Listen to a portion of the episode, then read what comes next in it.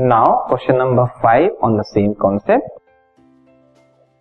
an electron enters a magnetic field at right angles to it as shown in the image what will be the direction of force acting on the electron? तो इस image पे हमें concentrate करना है। इस image के according electron की direction दी हुई है और मैग्नेटिक फ़ील्ड की डायरेक्शन दी है। तो इस एक्सटर्नल मैग्नेटिक फ़ील्ड की वजह से जो इस इलेक्ट्रॉन पे फोर्स लगेगा, उस फोर्स की हमें डायरेक्शन निकालनी है। ठीक है? क्यों लगेगा फोर्स इलेक्ट्रॉन का मूवमेंट मतलब एक तरह से करंट का मूवमेंट ठीक है ना? अगर इलेक्ट्रॉन फ्लो कर रहा है मतलब वहाँ पे करंट है। तो हम ऐसा मान सकते हैं, एक तरह से वायर है यहाँ पे। इससे करंट पास हो रही है और मैग्नेटिक फ़ील्ड भी है।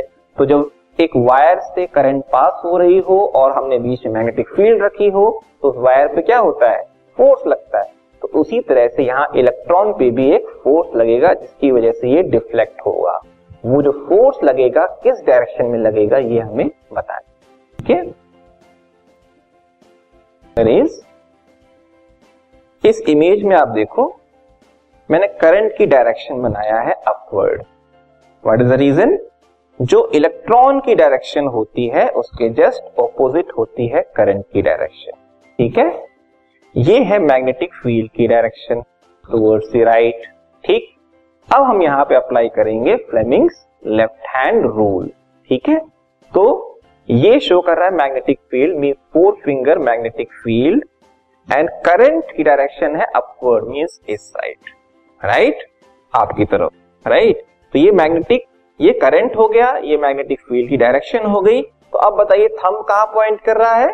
डाउनवर्ड थम किसको डिनोट करता है? फोर्स ऑन दी वायर या फोर्स ऑन दी इलेक्ट्रॉन यहाँ पे। तो फोर्स जो इलेक्ट्रॉन पे किस डायरेक्शन में लगेगा? डाउनवर्ड डायरेक्शन में लगेगा। इसको आप इस इमेज से भी समझ सकते हो।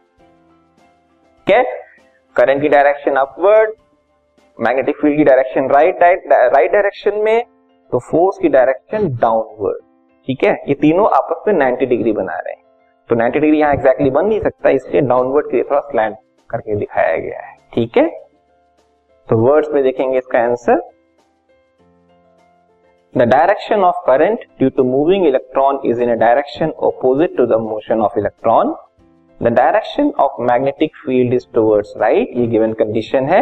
So by Fleming's left hand rule, the direction of force acting on the electron is vertically downward into the page. मतलब इसी डायग्राम को अगर आपने पेज में बनाया है तो जो फोर्स लगेगा इलेक्ट्रॉन पे, वो डाउनवर्ड लगेगा मीन्स इनटू द पेज ठीक है? ये है इसका एम